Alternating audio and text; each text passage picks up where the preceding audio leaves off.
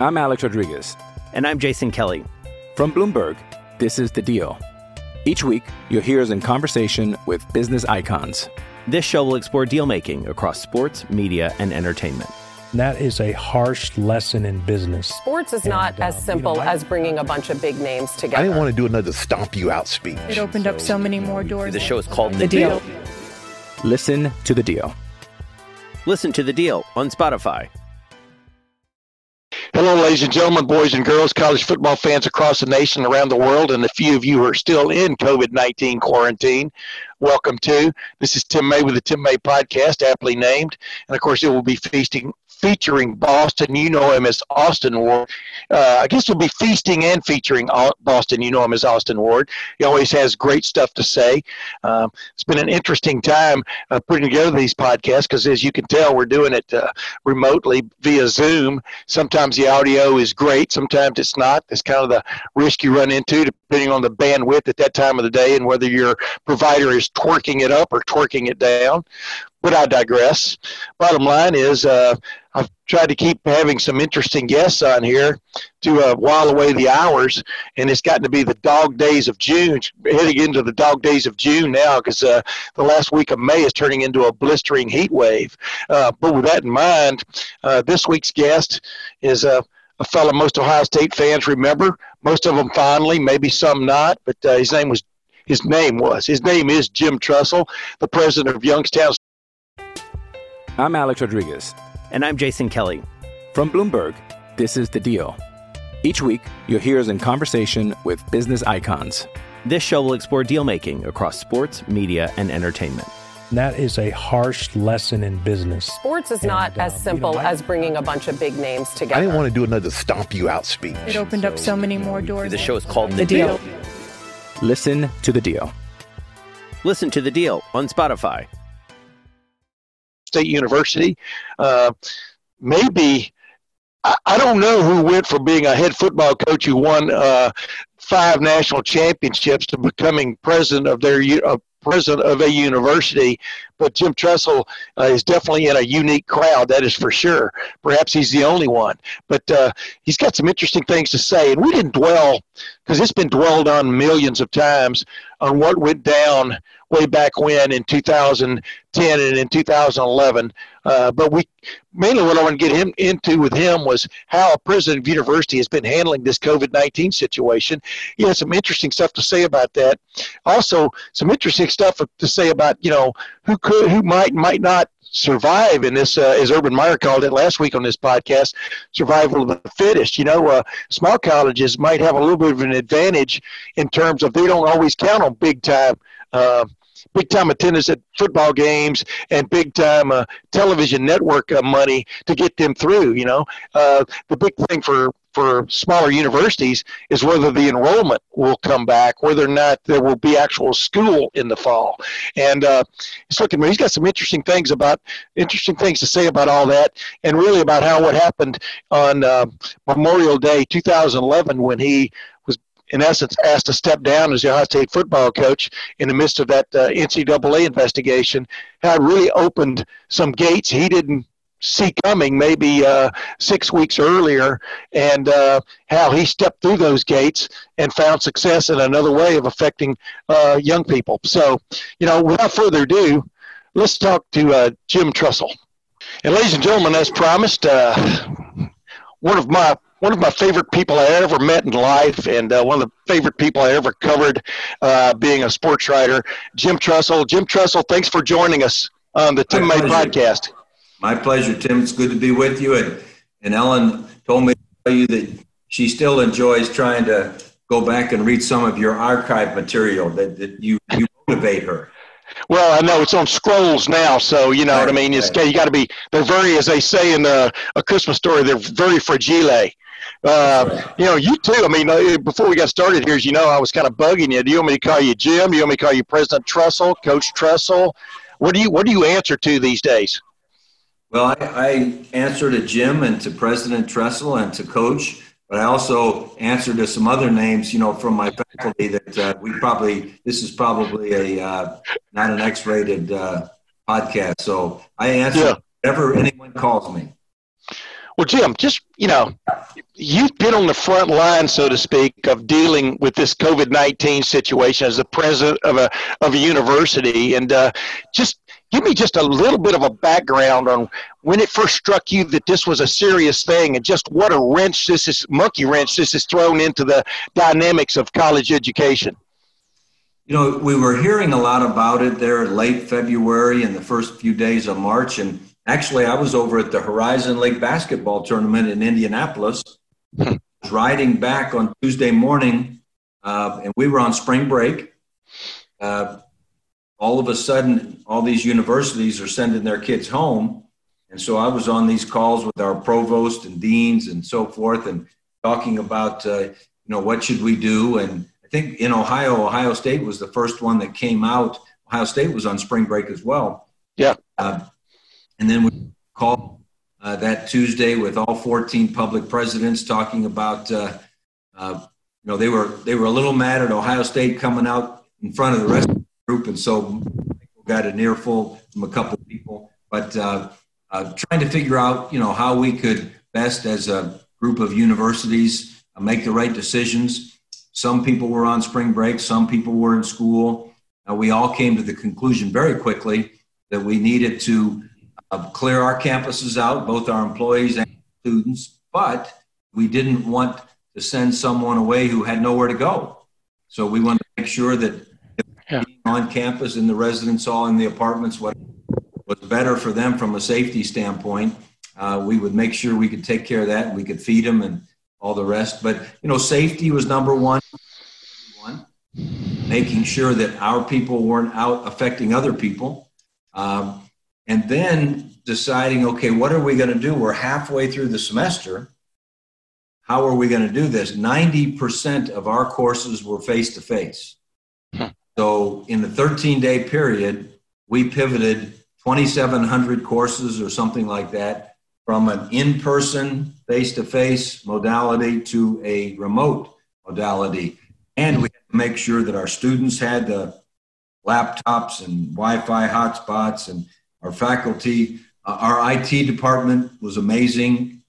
Our faculty was amazing how they pivoted and got their courses, uh, the remote. It's not really online, but if you will. Um, yeah. And we had to have discussions, Tim, about and the stress level of both the faculty and the students.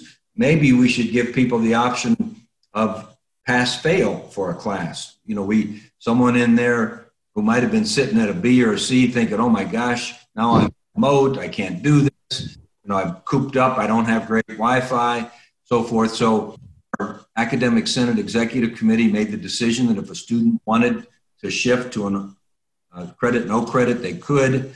Uh, And just all of those things. So the first two was all about safety and about how we could successfully finish the semester. Who did you lean on the most for advice from the standpoint of how serious this COVID nineteen situation was? Do you remember, was there one person in particular or a couple of people in particular that you, you go, hey, these guys know what they're talking about? Well, you know, we were staying tuned in with all the discussions on the federal level, you know, the president and Doctor Fauci and Doctor Birx and all that. But we were also paying very strict attention to Governor DeWine and Lieutenant Governor Husted and Amy Acton, who happens to be a Youngstown State grad. She's a star. And, and so we were listening closely uh, to them. Obviously, our marching orders were from the state level because the federal government had passed it on to the state, because every state's a little different. Uh, kudos to the federal government. Uh, because we had to send students home and give them refunds for their dormitory and their dining hall and their parking pass and their rec fee and, and all those kinds of things, the federal government really did a good job of trying to help out universities to to overcome, you know, millions of dollars we had to send back, and but the students yep. needed it. And, and so we really got a lot of good help from across the board. Every Monday and Thursday for probably the first eight weeks of this whole thing, every Monday and Thursday, we as a group of fourteen presidents met on the phone so that we could talk and see what we learned, see what we could share with one another, you know, that type of thing. Uh, our provosts met once a week on the phone. Our C F Os met once a week. Our H R people met once a week. Our student activities people. So really, as a group of public universities, we had a great support system, and we could really glean from one another, you know, what were the best things to do at the moment. Is Amy Acton going to get some kind of like special award from uh, the Youngstown State, her being a proud Penguin, when this is all done? What, what's your think? What's your thoughts on that? Well, no question. In fact, everyone wanted her to do the commencement uh, this year, and, and I said, hey, Doctor Acton's busy. I mean, yeah. She doesn't even sleep, and so let's let's just continue to be proud of her, and let's support her, and and let's uh, uh, think about down the road. And and interestingly, the Senate has to approve any uh, possibilities. So the academic senate immediately added her to the potential commencement speaker list, and and so maybe someday we'll get it. Right now, I'm sure she's uh, got plenty. We ended up doing a virtual commencement, and we're, our hopes are to think about August doing a little bit of a get-together for the class of twenty twenty when the class of twenty twenty-four arrives. Uh, but again, yeah. We're waiting every day almost for, you know, what is we're allowed to do. We've we've got statewide committees for a safe return to campus. Uh, Doctor Amy Fairchild from Ohio State is the School of Public Health at Ohio State. She and uh, General Faison, or Admiral Faison from Cleveland State, who was three, three-star admiral, who was U S Navy medical operations uh, prior to his retirement. They're kind of co-chairing uh, our committee of how are we going to safely return to campus. We've turned in uh, to the governor uh, our plans for returning, and it'll it'll look different. Uh, obviously, the density of classrooms will be different. Uh, all of the various things will have to change a great deal. Uh, but uh, we're hoping here in the next short while that uh, they'll let some students back on campus. I know some leagues, the Big twelve and the S E C, as yeah. in June, they'll let some student athletes back. I think as the state of Ohio, I don't know if we'll do it by conference or we'll wait and see what the governor has in mind, but we would like to consider bringing our student athletes back maybe after July fourth, and also some other student activity groups so that we can rehearse some of the protocols that we're going to have in place. You know, I'd hate to practice when one thousand people show up and see if we can pull it off. I'd like to get four or five hundred back here and see if we can do it well. So again, this is the day-to-day operation. Yeah, you don't want to be an improv situation. Uh, you know, Ohio State's uh, football players are going to be – they're going to be allowed to voluntarily uh, return to the Woody Hayes Athletic Center, you know, June the eighth. Uh, and the interesting thing about that is they'll they'll only be allowed to be in there in groups of – including a, an instructor, nine players and an instructor kind of guy from Mickey Morati's group and stuff like that. But, you know, let's just get down to the brass tacks, Jim, what everybody really cares about. Is there, is there going to be a football season this year? A lot of people are asking that question, and, and, and I think we will have one, just like I think we'll have an academic year. It'll look different. Our academic year will look different. It won't be as crowded. Uh, you know, I would doubt that they'll let one hundred six thousand at the S H U. I doubt if twenty thousand at Stambaugh Stadium here at Y S U. Uh, but I would like to think that if we can get our players back to safely train and make sure there's no hiccups there.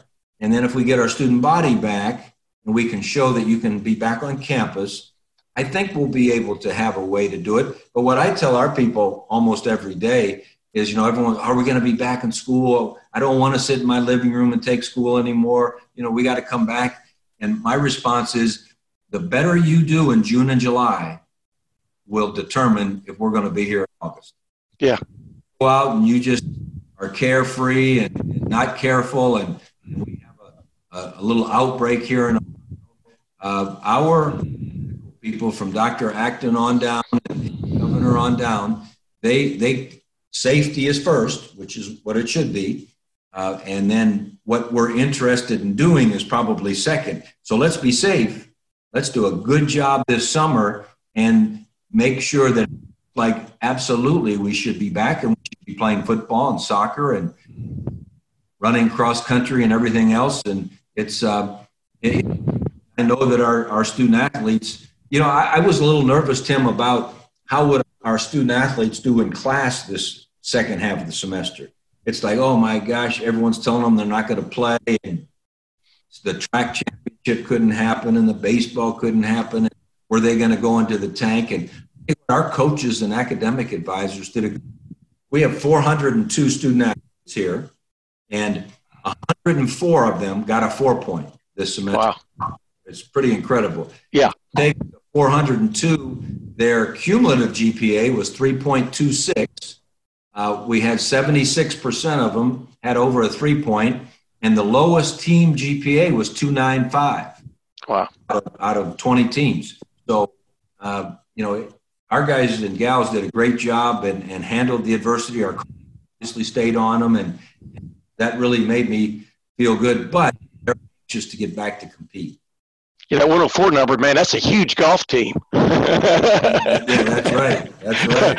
Hey, I'm being, you know, you, as you were saying, talking about that, I just remember one of the one of your favorite sayings that I like was "Be where your feet are." You know what I mean? And that's kind of what right. people need to kind of do right now. The the idea is to presume what's going to happen, and which is really what can get you in trouble, because I think what we're all finding is from day to day almost, but definitely week to week, the parameters of this thing are changing. And uh, and and as even Gene Smith said last week on a teleconference with us, that, you know, early July is when you really are going to get a feel for really how things may go in the fall. And it sounds like you subscribe to the same theory. Yeah, I think it's going to be a a week-to-week thing. The the better we can show ourselves here in June. Uh, and then when we do get some students back on campus, if we can really demonstrate that we've got protocols in order and not having mishaps and so forth, uh, I think if we roll into July and things are looking as good as they are now or even better, uh, I think we'll get the green light to uh, have a safe return to campus and a safe return to athletics, both of which will look very different. Yeah. Hey, Jim, just straight up, uh, you know, because, uh, you know, Urban Meyer and I were talking about this a couple of weeks ago on this podcast, and, and Gene kind of brought it up a little bit, but just how how tsunami-like could this fall be without football, especially for the major colleges, if in fact there is something? I mean, are, are there some athletic departments that could teeter and fall on what's what could be the possibility? I mean, around the country. And I, I'm just wondering, is Youngstown State's kind of in that category? How would you, what kind of footing are you guys on from a financial situation?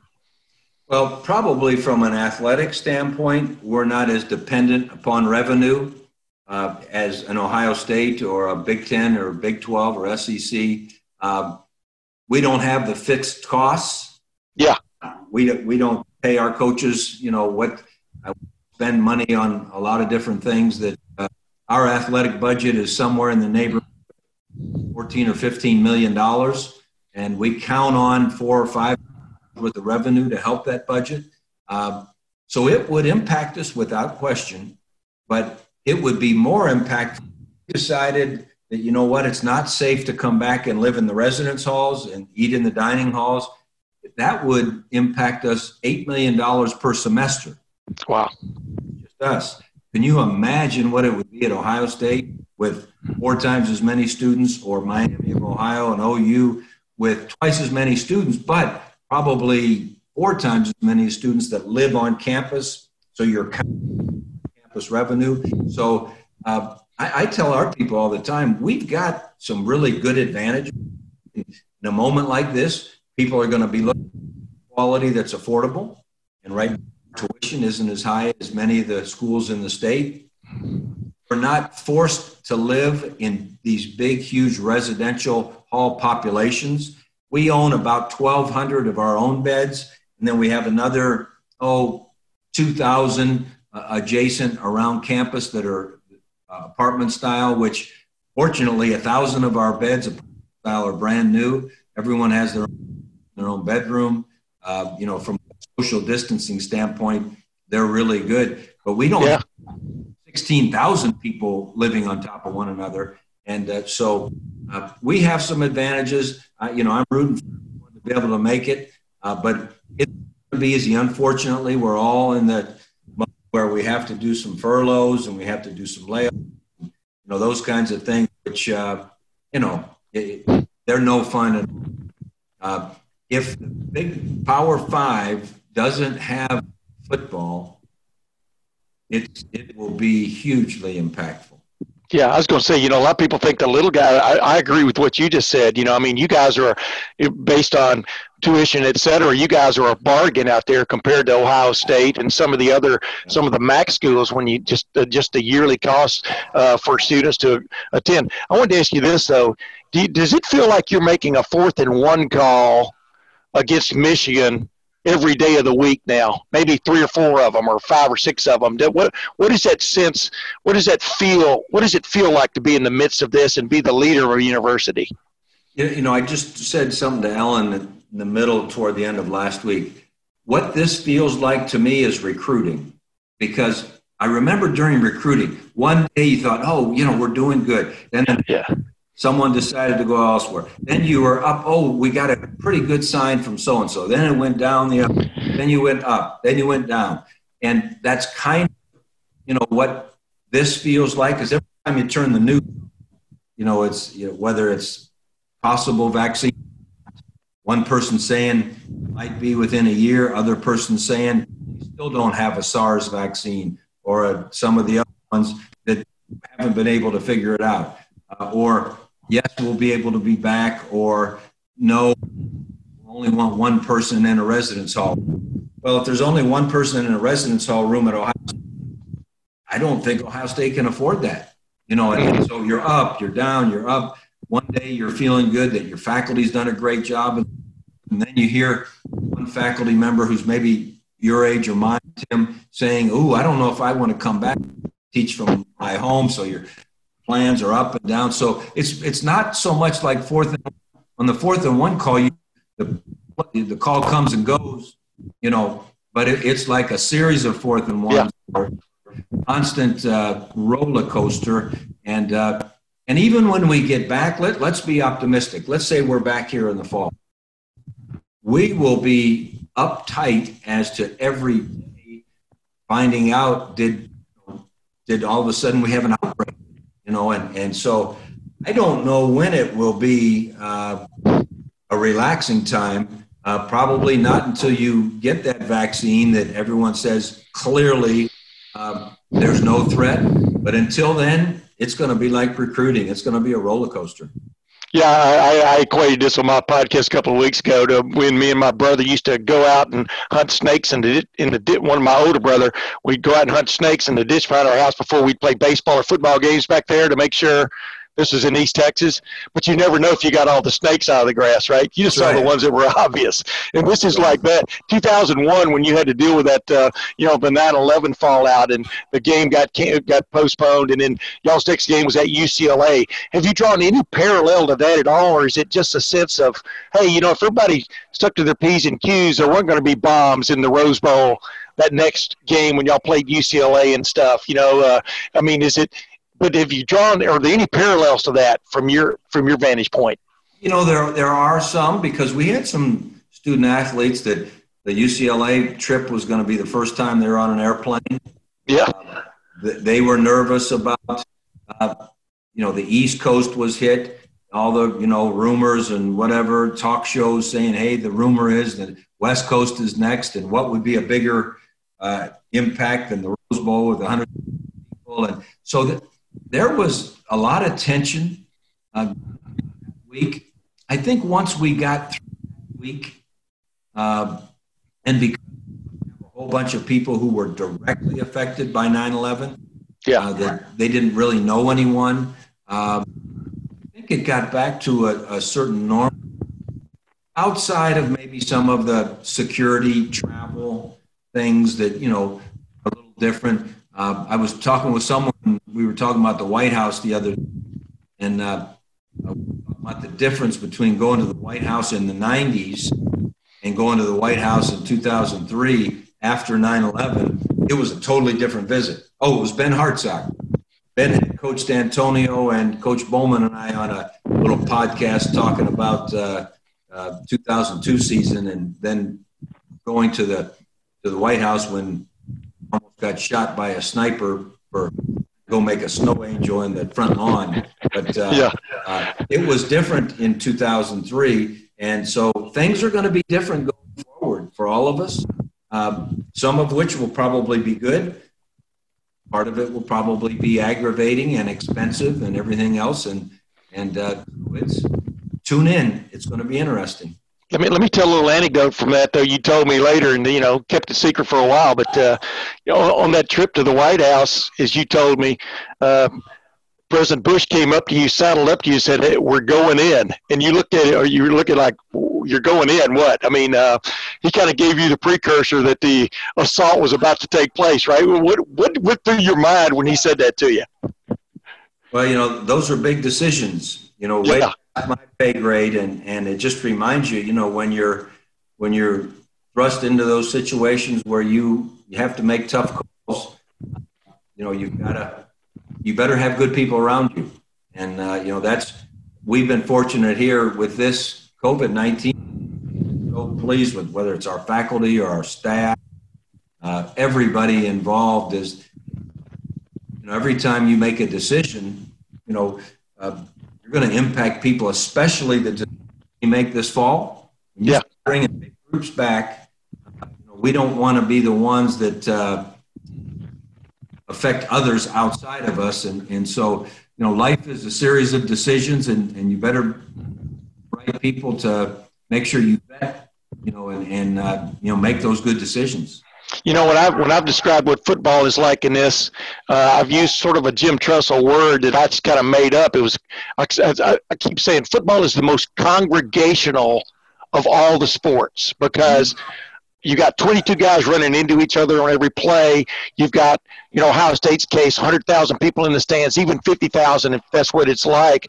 I mean, it would seem like, Jim, it would be almost the last sport that would give, be given – clearance to like do your thing. Uh, you, you see well, what I'm saying and, there? And that's just on game day, but you know, think about the number right. of people that were at the Woody every day at practice. You've got right. trainers, you've got equipment guys, you've got student coaches. You've got, you know, you've probably, I don't know, well over two hundred people are, you know, kind of huddled around the environment, and those things are going to change. I mean, there's no yeah. Yeah, I was going to say, uh, the, the, the, what Ohio State, the word uh, they're using is essential personnel. That's what they've, they're trying to figure out who definitely has to be inside the Woody Hayes Athletic Center uh, for a practice, et cetera. And then, and then the protocols, you know, I mean, everybody will get checked going in every day.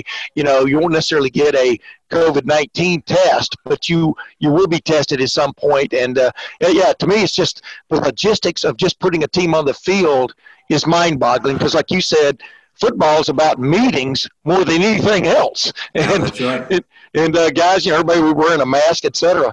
Hey, uh, let's just jump on a couple more things and I'll get out of here with you. I appreciate you coming on with me. And, uh, sure. you know, it, it's uh, uh, it's not lost on me and probably not lost on you that in uh, two thousand eleven, I was sitting outside the Woody Hayes Athletic Center on Memorial Day when when the word came down that you – had uh, resigned, retired, uh, stepped stepped away from football.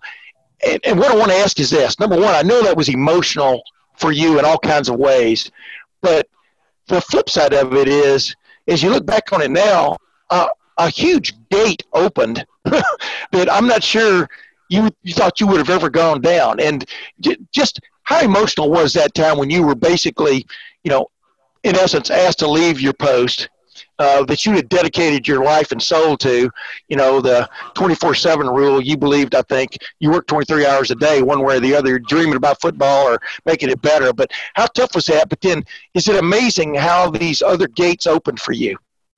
You know, that that is one of the amazing things. That you remember Doc Spurgeon that used to be around our our uh, place, Little Bitties, my old mentor, the old retired English yeah. professor. He used to come up a little bit in the spring and the summer. And I remember – right about that moment, uh, he said, "He said, I know you probably aren't looking at things this way, but by far you have a lot more impact ahead of you than behind you." And he said, "But you have to believe that. And unless you believe that, then if you believe that, it will." Wow. So that kind of came in one ear, stuck a little. But, you know, out a little as well. But the more, as the days went forward, um, it, it really was uh, kind of a, an exciting challenge to figure out, well, what could that possibly be? And, uh, you know, I had planned not to make a rash decision. And, you know, you get calls from people, could you come coach here, go do this, do that? And I thought, nah, you know, I'm going to, I'm not going to make a hurried decision. And then when Jim Caldwell called and said, hey, we're not going to have Peyton Manning, we're not going to win any games, could you come win a couple? And so one thing led to another, and got to spend some time with Jim, and which was really good because it made me realize that, you know what, there is something else, you know, that, and I'm not yeah. sure what it is. And then all of a sudden, people from different industries and different directions and were uh, getting a hold of me. And, and the one that was in the higher education. And some of the small colleges that had open presidencies were calling, and I visited with them a little bit. I thought, well, I don't know enough about it. I might be dangerous if I go do that. And, you know, as fate would have it, uh, Doctor Proenza from the University of Akron called and said, look, you would be perfect for this one day, but you're going to have to learn. And why don't you come for a couple years and be a vice president? Promise me two years and uh, two years and help us. I think you can learn. You'll find out if you want to be a president someday. And, you know, wouldn't you know it, fate, yeah. all the rest. And, and uh, so uh, I, I have told many people many times that, uh, you know, all of a sudden you're forced, if you're forced to pivot and you believe even greater things are going to happen, you can.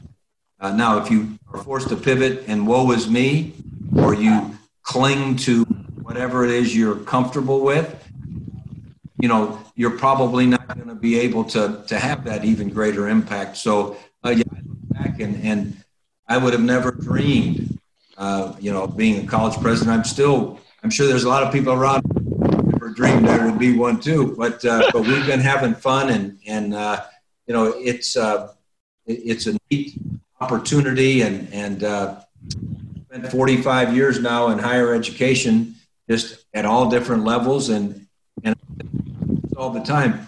This is no less exciting. Yeah. Than the the last one.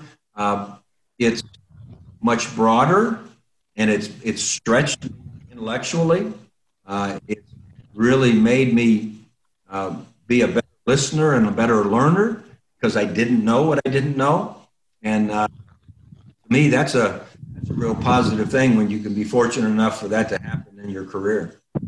I was going to say, uh, Jim, I was at the uh, press conference when they announced you as the vice president at Akron, one of the vice presidents at Akron. That's got to be the largest attended press conference for a, vi- for a vice presidential uh, announcement in history. Yeah. I mean, wow. People were curious, you know, for all kinds of reasons of what, what was going to happen with you.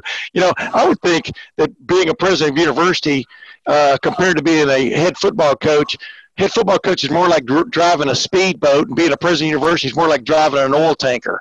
It, is it, is it, in other words, decisions you make now, you don't see the turn for like maybe six months or a year or something. Is it, it, it was it, was it hard kind of like settling into that sort of like not instantaneous impact for the most part?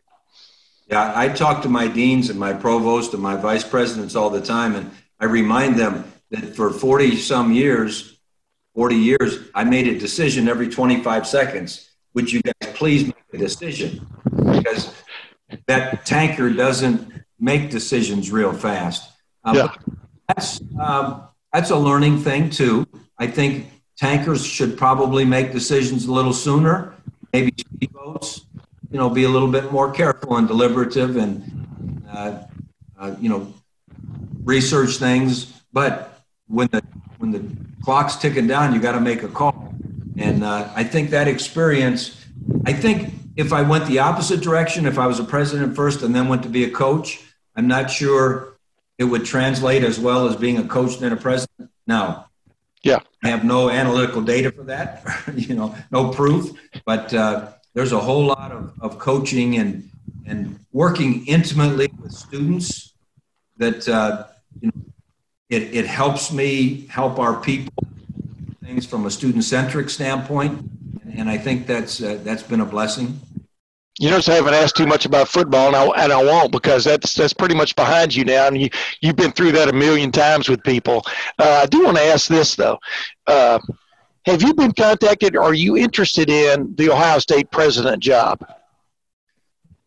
Boy, you told me this was going, you told me this was going to be an easy podcast. It is. That's a yes or no answer. I'm just messing with you. Yeah. Uh, you know, it's interesting. You know, I've chit-chatted with some people about it, and I've, I've asked the question, what is it that they that they feel they need? Uh, because people say, "Are you interested?" And and I'm really not interested if it's if it's something that they need something else. If what qualities I've been able to demonstrate or need. Uh, you know, so I have had one little discussion, not with Ohio State directly, um, but, uh, you know, I, I think it's difficult for a sitting president in the middle of all this yeah. uh, to think much about that.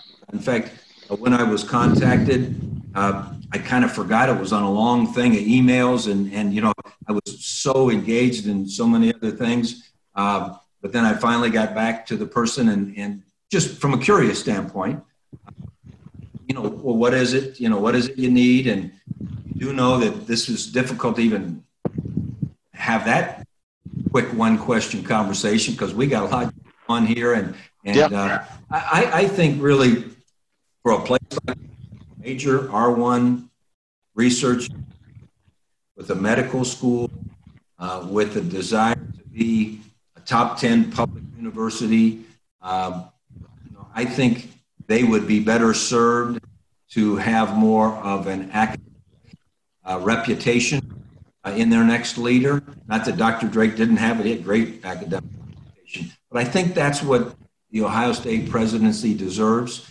Uh, you know, so my guess is that's what they need. That's what, and uh, my hands are full here. So uh, I think I think we'll be just settled in here and, and for. for the foreseeable future. Well, I'd like to say this before you go. You know, uh, a, a uni- major university is not unlike uh, a major uh, race car. It runs on grease, green grease, you know, and, uh, uh, you know, that's as important, I think, as anything else. And you've, you've shown the ability to be able to raise funds, et cetera, Jim. And uh, I was going to say, last thing, is it, I don't know, as you look back on it now, was, was this, uh, was this sort of like you think meant to be? Because I was very curious when a couple of, for example, pro football jobs came up.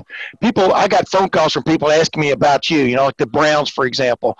I thought you would have been a tremendous pro football coach just because of your approach, because you remind me, uh, you remind me so much of looking back of some of the greats uh, who who did that, like Joe Gibbs. Uh, I mean, he was a he kind of had this has the same demeanor you've got. You know, Paul Brown, uh, right on down the line. There were guys who just were cut out to be head coaches, and I'm just wondering, did was that a, was that a chance or a possibility that passed you by that you wish you'd had a shot at?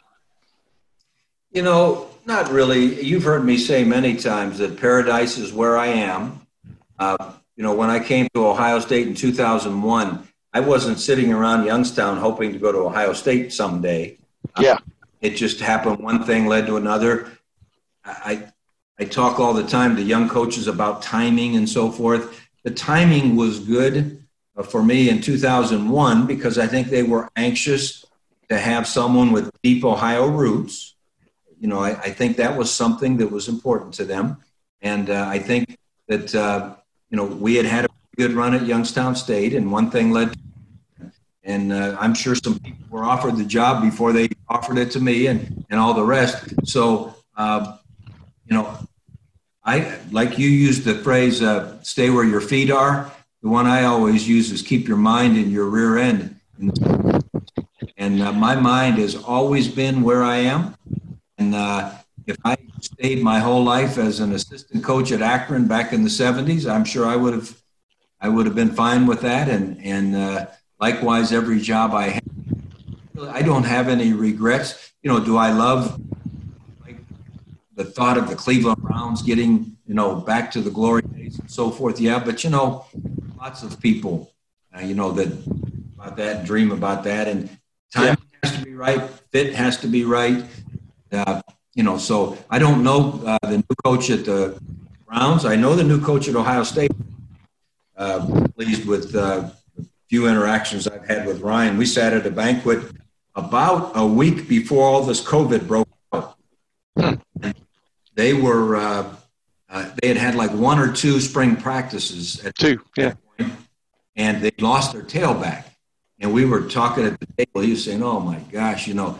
Talking about maybe no, you know, spring practice, sending the students home and all that. And he said, "Man, I wish they'd have done that days ago," you know. But uh, he seems like a a, a real, you know, quality young guy that uh, that the players enjoy playing for, and and uh, so I'm excited about him. I don't know the new coach at the Browns, but uh, I'm sure he's a good one. And and Tim, like you and I are in the same chapter in life. It's time for the young people to have their opportunity, you know, to the younger people. We're still young, but younger people. And I used to think about all those years that Colonel stayed at Penn State. Uh, there were probably two or three people that get to be the Penn State head coach because he was able to be it so long. Yeah. Anyone that would have the chance to be the Ohio State head coach or the Browns head coach, uh, be the lifetime for them, and uh, I'm more than happy to have someone other than me be the Browns head coach.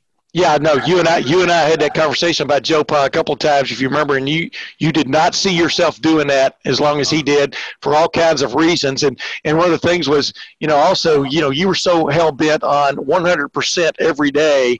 If you ever woke up a morning when you weren't going to give one hundred percent, you felt like you were cheating somebody. Uh, You're a young president. do you do, do every day? Do you do you wake up with a vim and a vigor that uh, drives you?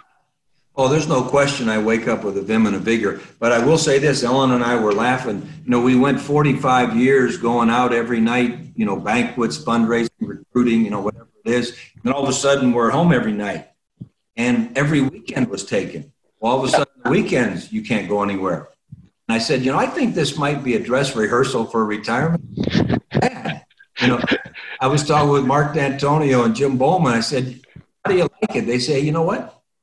This isn't bad. You know, so we'll see, uh, one day at a time. And, and uh, you know, like we used to always talk about at Ohio State, as long as you're the best person for the moment, you know, you probably, that's your duty to be there. If, you know, it might be better if you move on. Then it's time to move on. So we'll see. We've got to get through this COVID thing and yeah, have the stability. And, and it, this, the university, Tim, as you know, is so important to this region that, uh, uh, you know, we've got to make sure we do this one right. And, and uh, you know, then we'll see what happens after that. And, and uh, maybe we'll get down to the Gulf Shores of Alabama sometime to visit with Andy Andrews. That's interesting because my daughter and her boyfriend are in Gulf Shores, Alabama right now having a little vacation. Uh, last question I wanted to ask you, uh, um, and we'll get out of here. Uh, are the, are the, is the era of the long-term major college football coach over? And uh, Nick Saban and Kirk Ferentz are probably, you know, I mean, Kirk Ferentz more than anybody, you know, now in the Big Ten, but do you, is it with all the pressures, et cetera, the scrutiny, the Twitter, the whatever, will anybody be a thirty-year coach ever again at one place? You know, I think it'll be harder uh, simply because you have all that, the Twitter and the Instagram and the uh, transfer portal, yeah, image likeness. Uh, and, you know, coaches are making a lot of money now. And, you know, some people keep their job for a long time because they say, ooh, I got to work a lot, little while longer so I have a couple bucks in retirement. Uh, you know, so I think if you add all those things together, um, it will be more difficult. But there will be that, you know, there's always those ones that, uh, you know, I don't know how many coaches in in uh, major college football have coached twenty or more head coach. It's probably not many. Uh, and it'll probably be some fewer now, but I don't think it will be extinct. Yeah. I was going to say, man, I, I grew up in that era, you know, of, uh, uh, you know, same, th- same time you did. I just remember Woody, they wanted to run Woody out of here in sixty-seven. Uh, Bear Bryant had a lean latter part of the sixties, and yet the university stuck with them and they had their maybe their most glorious years as far as football teams after that, you know. So, you know, everything, everything's going to ebb and flow, right? It's harder for the universities to stick with you now. Right. So all of a sudden the attendance starts going down, or the or the social media ramps up. And, uh, uh, you know, uh, Coach K at Duke, you know, he was terrible at the beginning. And, uh, but they, you know, they thought he was the right kind of person, and there was no social media, and there was only eight thousand going to Cameron Indoor anyway. And, uh, you know, but it, it's a little more difficult now, uh, you know, with, uh, I think, the patience level and, uh, and uh, so many sides of the media that uh, it, it's a little bit more difficult. Ladies and gentlemen, Jim Tressel, President Jim Tressel, former coach Jim Tressel, uh, thank you for, very much for joining me on my podcast. Now, my pleasure, Tim. Always good to be with you, and keep in touch. I will, my man. You know that. Thank you very much, Hall of Famer Jim Tressel. Yes. We'll be back thank in a moment, you. Ladies and gentlemen.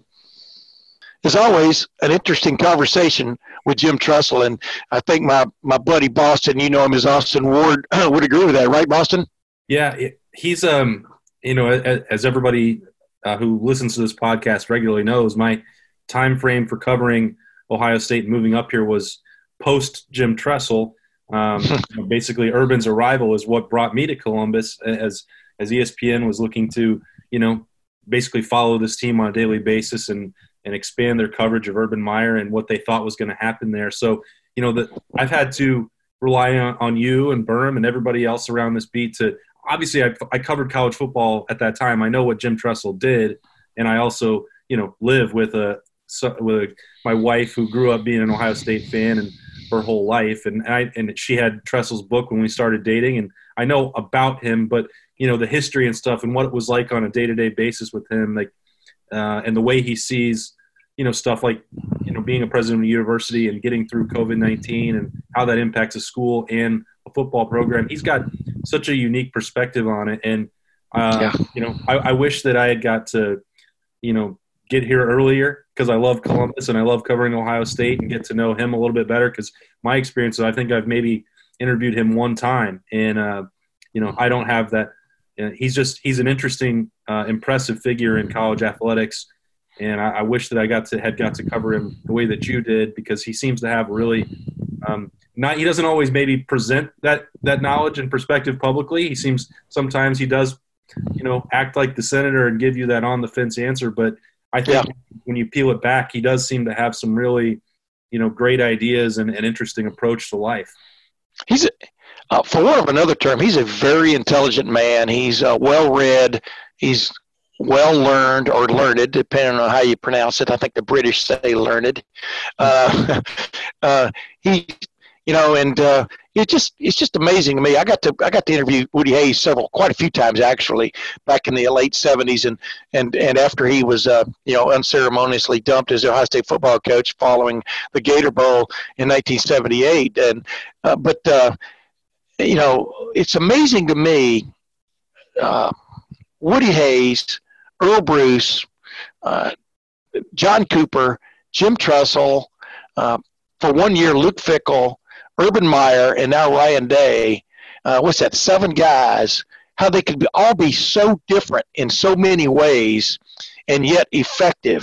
And it just shows you, you know, if you've got a plan and you follow the plan, because, uh, you know, we've seen, and I, I threw Luke Fickell in there because he was the interim coach thrown into a really tough situation after uh, Tressel was let go, and uh, stuck with Tressel's staff, and also lost uh, several of his key players, most of them for almost all the season. And one, one key player, Terrell Pryor, actually quit the team, you know, rather than face N C double A scrutiny uh, going into that season. Um, And yet he, he mustered through, and now he's shown his true colors as the head coach at University of Cincinnati, one of the more talented head coaches in the country. I think you agree with that. But it's just amazing to me how different these guys are and yet still get the job done. Yeah, and I think if you ask them all, Tim, the thing that they would say is that, and you referenced this, is that you have to have a plan that you believe in. And the one thing that – so it doesn't all have to look identical, because – Uh, the one advantage to being so successful that you become the Ohio State coach is that when you get to Columbus, you're going to have every possible resource available to execute your plan. So let me interrupt you. And it, That's what John Cooper said. You know, that John Cooper made that point. You know, if you don't win here at Ohio State, then you you, you know you you're not trying. Go ahead now. Yeah. So I, I think, but I think that that's important to remember, is that there's just not one way uh, to go about winning at Ohio State, and this came up a lot in the transition. You know, that, that we covered from Urban Meyer to Ryan Day was like, well, what part you know, Urban was wildly successful. Like m- most coaches at Ohio State do have some uh, high level success. That's why they're, they're hired in the first place. But yeah. you know, what, what are you going to keep? Like, how do you maintain what he built? And, and, he, and he, he was pretty open and honest. I felt like from the start, Ryan Day was that you have to, you have to shape it to your personality. Urban did great things and he brought new things to Ohio State. And, and when you're talking about, you know, the Real Life Wednesday stuff or the way that Mark Pantone ran the recruiting operations, that's – and Mickey Marotti, whatever. Those are things you didn't want to mess with. But right. he couldn't just, you know, absorb all of Urban's personality, because that maniacal focus and intensity that Urban Meyer has, Ryan Day's is different. And he doesn't – you can tell with him that the competitive fire burns just as brightly, but he is able to turn it off and on in different settings. And, you know, I remember you, you and I would be sitting out in the uh, in the Big's lobby outside the practice facility on a Wednesday night, and he's leaving at eight p.m. You know, you don't see a lot of college football coaches doing that. Um, you know, that doesn't – so Tressel's thing is more that, you know, those quiet moments and that um, senatorial leadership, but it also won a national championship. And the guys that um, we've had working with us at Letterman Row, you know, whether that's – you know, Will Crawl, or having talked with Brian Hartline a number of times, or Anthony Schlegel. I mean, these guys would do anything for Tressel still to this day. Uh-huh. And that leadership, you know, permeates. But all of that is done in a different way. And that's why I, I'm not an expert on the way he did it by any stretch of the imagination. But I do think it's interesting to look at the end of Tressel's career and compare, you know, a decade on now, and the name, image, and likeness and the scandal that brought his tenure to an end. It, possible, uh, maybe probable, that it was best for Ohio State to have somebody else elevate the program after Tressel.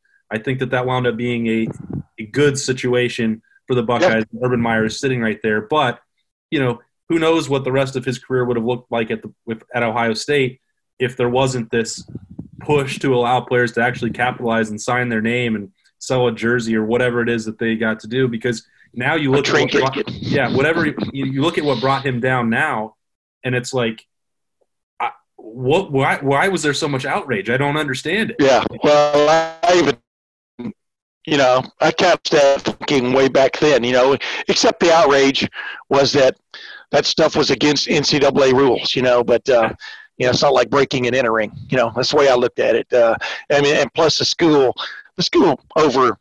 in my opinion, overreacted. You know, we could debate that forever uh, in a lot of ways, just like, you know, two years ago, what went on uh, with the uh, with the Urban Meyer situation. Um, that was, it, things just got way out of hand, and it was crazy, you know, and when things go get way out of hand, somebody has to pay the price. Right. And, uh, and uh, it's funny because every one of those guys I just mentioned a while ago who were head coaches at Ohio State in one form or fashion were summarily let go. You know, no matter how you, no matter what words you use, they were told you're no longer, you're no longer the guy. Uh, Urban, you know, Urban came to that uh, decision himself based on everything I've ever found out about it. But he was, there were some tough things going on then, things he didn't like that uh, that happened to him during that year. And then, of course, on, compounded by the fact he had that arachnoidal uh, cyst that uh, basically made made at times life unbearable for him from a physical standpoint. You know, he's a lot better off now. You know, it's really funny. Before we move on, just talk a little bit about uh, the COVID nineteen, Ohio, how Ohio State's responding now. Uh, the uh, the funny thing about the Urban Meyer podcast from two weeks ago I had is, like he said, you know, you know I read uh, reading here where some people say I was I was tough to work for, and you know there I think to a man, most people will say that. You know, like I told him, he was a, uh, you know, he was considered, for want of another term, a taskmaster, a guy that believed, don't tell me what you've done, tell me what you're doing, and tell me what you're, what's coming. You know what I mean? That's that's the way he operated in life. But uh, both he and he and uh, Jim Tressel had something very much in common. They were they were very much detail oriented. I think that's what separates the great ones from the near greats, is they are detail oriented, want to cover as much ground, as as many of the bases as possible in preparations for a game or any other endeavor that the football program takes.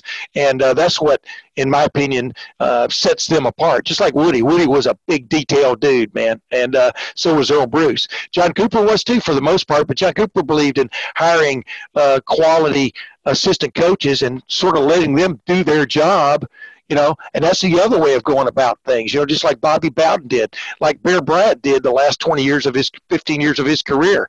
I mean, that's also another way of doing it, but, you know, you got to keep up with what they're doing or that can get you in trouble. So, you know, it's just, it's just funny to me how different these guys all were, and uh, yet they were all effective in their own ways. And like you said, though, if, if they were also given the keys to a Mercedes, you know, now drive the Mercedes, you know, make sure you change the oil, you know, uh, make sure you get, keep the brakes up to stuff, but it's a Mercedes, drive it. And uh, some of them drove it maybe better than others, but they all, they all had some uh, glowing moments.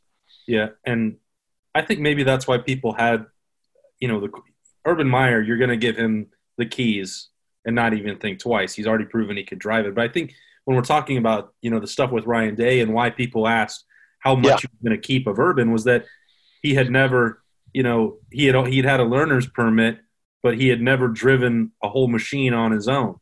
Right. And that was like we were sitting there like, how are you going to manage all this? Because you're you've never been a head coach. You've just been an offensive coordinator. You know, he'd only been around this program for two years after coming back from the N F L. And it was like, that really caught people by surprise because of just how powerful this program is and the amount of resources that you're giving to him. Now, obviously, Urban Meyer and Gene Smith and, you know, J T Barrett and Dwayne Haskins could all vouch for the fact that, hey, we believe this guy can do it. But, you know, I, you still look at the way this is all, this all has transpired and the fact that we've talked the last few weeks about, you know, obviously his debut season, but now the recruiting and, and everything trending in the positive direction. We've seen the leadership that he's had, you know, the players, and we've got to talk to a few of them, you know, the way they talked about the team meetings and Zoom meetings and the message and how much they believe in what he's doing.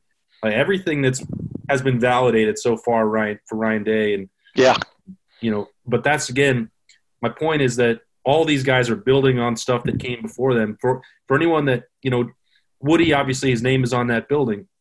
Earle Bruce wound up playing a pretty big role in helping bring along Urban Meyer, among the other things that he did in the eighties. And then, you know, people going to pick at, at Cooper's record against Michigan, but that changed. At, he was a guy that helped change, I think, the recruiting at that yeah. time. It was a huge stockpile of players. And then Jim Tressel took them to another level.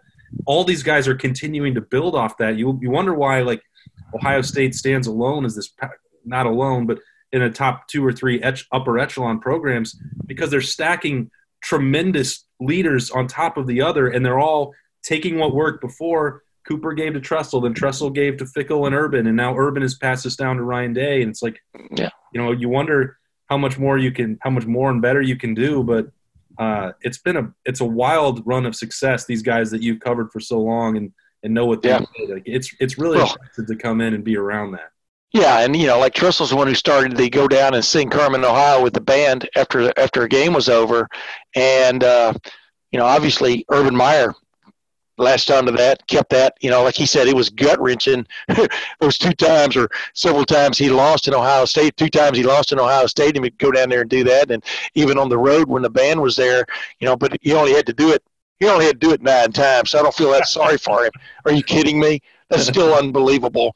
Uh I don't know if those numbers – I don't know. Ryan Day's off to a good start of matching those numbers. Uh, I don't know if those numbers will ever be matched. I mean, seven in a row against Michigan. Of course, Tressel won, uh, what, uh, four or five,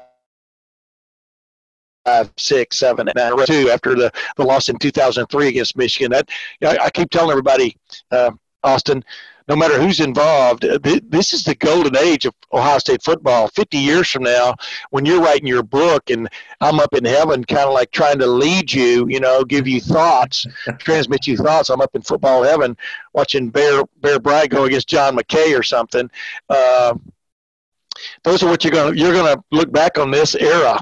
I mean, it's been crazy how good the football, and the, the, what's also crazy is when you make it good, how much people then expect more of it. You know, the fans expect not just for you to be contending for national championships, but to be winning them. And just like you brought up John Cooper a while ago, John Cooper, I think back to being a perpetual contender on the national scale back in the mid nineties, from ninety-three through uh, through ninety-eight. I mean, they were that was as good a program as there was in the country. And, of course, back then there wasn't the college football playoff. There was just the B C S didn't start until ninety-eight.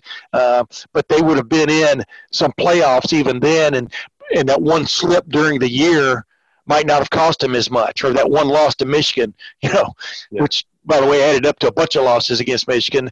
two ten and one was his record, but uh, just the great teams they had during in and the talent that came through the place was it was unbelievable. Yeah, did you mean to to reference a specific slip? We were talking about Jim Cooper there, or John Cooper. What did I say? Did I say John Jim Cooper? I just remember one time, uh, the the first year after uh, Jim Tressel took over. Uh, You know, I, I call my dog my son's name. I, you know, I mean, I get names mixed up all the time because I'm getting older. And uh, I said, uh, John, uh, Jim, and and and Tressel's at the got the microphone at the at the uh, press conference. And he's going, Jim, Jim, who, who's Jim? I mean, no, excuse me, John, John, who, who's John? I wish I could get that part out, but that's that's what he did. So uh, he was. So I liked about Tressel, man. There was a there was a gleam in his eye at all times, if you follow my drift. Yeah. Hey, real quick, speaking of gleam in your eye, and getting your temperature checked, walking in the door, et cetera, just real quickly, we got like two minutes. Um, Ohio State's going to open the facility June the eighth. Last time we met on this podcast, we didn't know precisely, but we had an idea of what was coming. Uh, they're going to open the facility to voluntary workouts on June the eighth. Uh, as we speak, um, the COVID nineteen situation, uh, there's a lot of reopening going on, but there's also a lot of trepidation on whether there could be a second wave of infections, et cetera, which could force people back into their quarantines, et cetera. But uh, that is big uh, positive news, uh, a little snippet of positive news headed toward a possible college football season, which, by the way, uh, in the podcast, uh, Jim Tressel said he expects there to be college football this, this year in some form.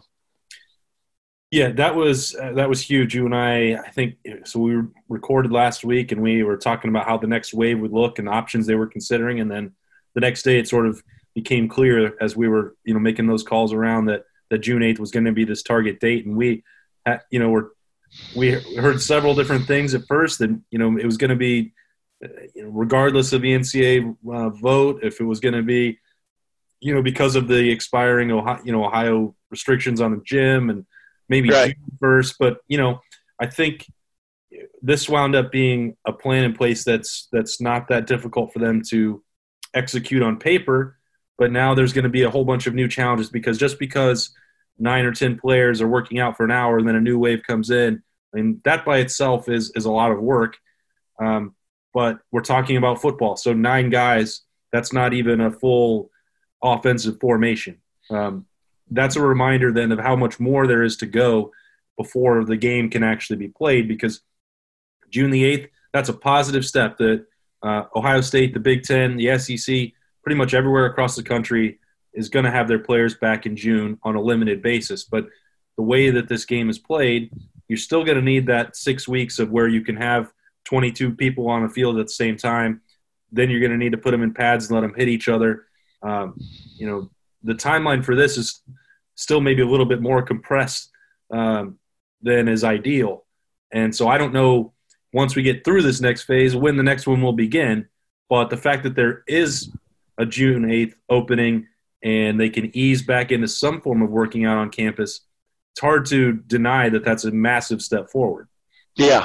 But, you know, everybody, for the most part, people are working on the same kind of schedule, you know, around the country. I mean, uh, for the most part. And, uh, you know, the key is, you know, how's the N C double A going to police what's going on, meaning you or some team's going to jump right in maybe a little more aggressively than others yeah. in terms of uh, the workouts, et cetera.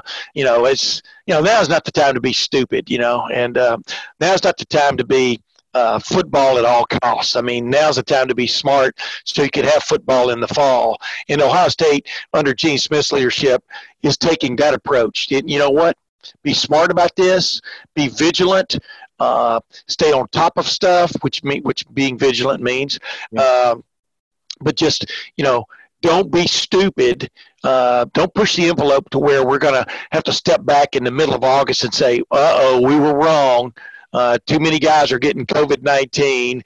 Uh, you know, people keep pushing forth the idea that, you know, the, the huge majority of the people who have died from this and et cetera have had, have had bad uh, uh, experiences with COVID nineteen or my age, you know, you know, above sixty, et cetera. But I, but you still don't want people having COVID nineteen, no matter what the situation is. But number two, uh, you know, you don't want people getting COVID nineteen and giving it to others. That's the other part of it, you know. So it's like, you know, it's there's all kinds of uh, considerations going on. But I think, you know, as you and I have been talking about on this podcast for many weeks now, I do think there's going to be some kind of form of a college football season in the fall. I think it could be. Like I said a long time ago, I think it could be an all-conference season for the major conferences, and then figure out a way to deal with the college football playoff at the end of it. And uh, I'm going to stick with that until, you know, the people in Oregon, for example, can get their act together. Yeah. I, you know, somebody asked me uh, that for the Letterman Row question of the day on Tuesday, and you know, about the Oregon-Ohio State game, and I and I've, you know, people who've listened to this podcast know that I am not. I don't think. Predictions or projections about games are, is a worthwhile endeavor right now because you need that information all the way up to July. But I would hedge that to say if I was betting on whether that game is played right now, I would err on the side of cancellation because I do think that there is increasing uh, support for that conference-only plan, not just for the Big Ten, but you know for all leagues. And right. you've you've touched on this before that that, that could be. You know, a really bad deal for athletic departments at the at M A C level or the Mountain West level and those other games that are key moneymakers for non-conference drivers for those programs. But in the interest – when we talked to Gene Smith last week on his most recent conference call, there were two or three times where he brought up conference-only plans and why those would make sense in yeah. terms of man- managing travel, uh, familiarity with the locker rooms. You're probably – you know. You would have two options, really, that he didn't even dive into this, where you could you could start the season in September and start playing those November games earlier, which imagine seeing uh, the game in late October or, you know, the first week of November. That's, you know, but if, if you're worried about a second wave, you could move Big Ten games to start in September, you play it all, and everything adjusts from there, or you keep it as is and just start playing in, in late September. Now, those are just two things that are on the table out of literally hundreds. Right. But the conference-only games, I think, are probably going to be uh, the the best path forward them to, to have a full season. And then you have to figure out what are you going to do with the college football playoff? Are you going to guarantee bids to all the Power Five leagues? And, you know, maybe this leads to an eight-team playoff or whatever, and however you, you fix it, I don't know, because getting all these leagues to agree on it is tough. But Um, hey, who wrote that six or seven weeks ago that that's what I would do this year, one year only? Yeah, I, but you know what would be the problem with that? The problem with that would be then you would have – people would say, well, why can't you have an eight-team playoff? I mean, that, that's that's what that will lead to, as you well know. But I think that that – I mean, if that is the outcome, you know, sign me up for that because I, yeah. I used to always be opposed. I thought four was the right number. Uh, Ohio State, uh, incidentally, has helped prove why – on several different occasions in several different ways why it doesn't work. Uh, right. But, you know, sometimes, you know, you need that necessity is the mother of invention. If you can't get the Sugar Bowl and the Rose Bowl to, you know, move off their days, guess what? Sometimes you get forced to by something outside your control, and maybe that's yeah. the way that you can strong arm it and get this thing to a more workable, you know, at least for this year, they're not going to have it. Like if the Rose Bowl was played – on January first, you know, I think that that would be another upset just along the lines of that Oregon game being played. I think the schedule is going to have to be moved in some way to account for this, because you're probably not going to play twelve Big Ten games. You're going to play eight to ten. That's probably, and that's also contingent on if they could, if the S E C will move theirs around and play ten games or nine games or whatever. But that, right. I'm getting way off track. You didn't want me to do that today, but uh, you know, I, I I think that that is much more likely um, this week than last week or the week before. But you've been saying that for seven weeks, and I I ab- I absolutely believe you're right. You know, speaking of get off track, this this has turned into like that uh, Denzel Washington Denzel Washington movie uh, um, where he uh, he and that guy chased down, I think it was Chris Pine, chased down a runaway freight train from behind and catch it and save the day. And uh, with that said, we have caught the runaway freight train from him. Behind Boston. And uh, it is funny how it went from like late winter to mid-July weather-wise in a span of a week and a half in Central Ohio. Agreed? Uh, I was not complaining because I've, you know, the one uh, outlet that we've had for recreation has been uh, our golf games, and uh, the weather did not really comply for much, whether it was rain or cold or wind. This was the first weekend where the sunscreen was out, and uh, my wife was, uh, Allie was nice enough to let me go twice over the Memorial Day weekend. Um, and I did not mind one bit that it was summer. Uh, after all the other stuff that we've gone through, I think we've earned it. We didn't need spring. Uh, we're here now. Yeah. By the way, I need a few more of those vice pass-out balls that uh, our boss Will Crawl has, you know. Uh, but, but speaking of Allie, uh, tell her that uh, before Jim Tressel and I started the podcast part of our thing, he asked me why his book wasn't up here behind my shoulder. And I said, well, that's where I keep all my buddy Jeff Snook's books to kind of promote Jeff Snook, my, my best buddy. But uh, it's pretty funny. So uh, what goes around comes around on this podcast, ladies and gentlemen. He's still got the plug. There you go, man. Hey, but until next time, uh, for Boston, you know him as Austin Ward. This is Tim May. Thanks for tuning in to the Tim May podcast. We'll see you next week.